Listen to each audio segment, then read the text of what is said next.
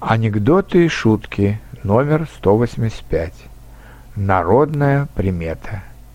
Если у чиновника сегодня день приема граждан, то это к большим деньгам. Не вашим, конечно, а у чиновника –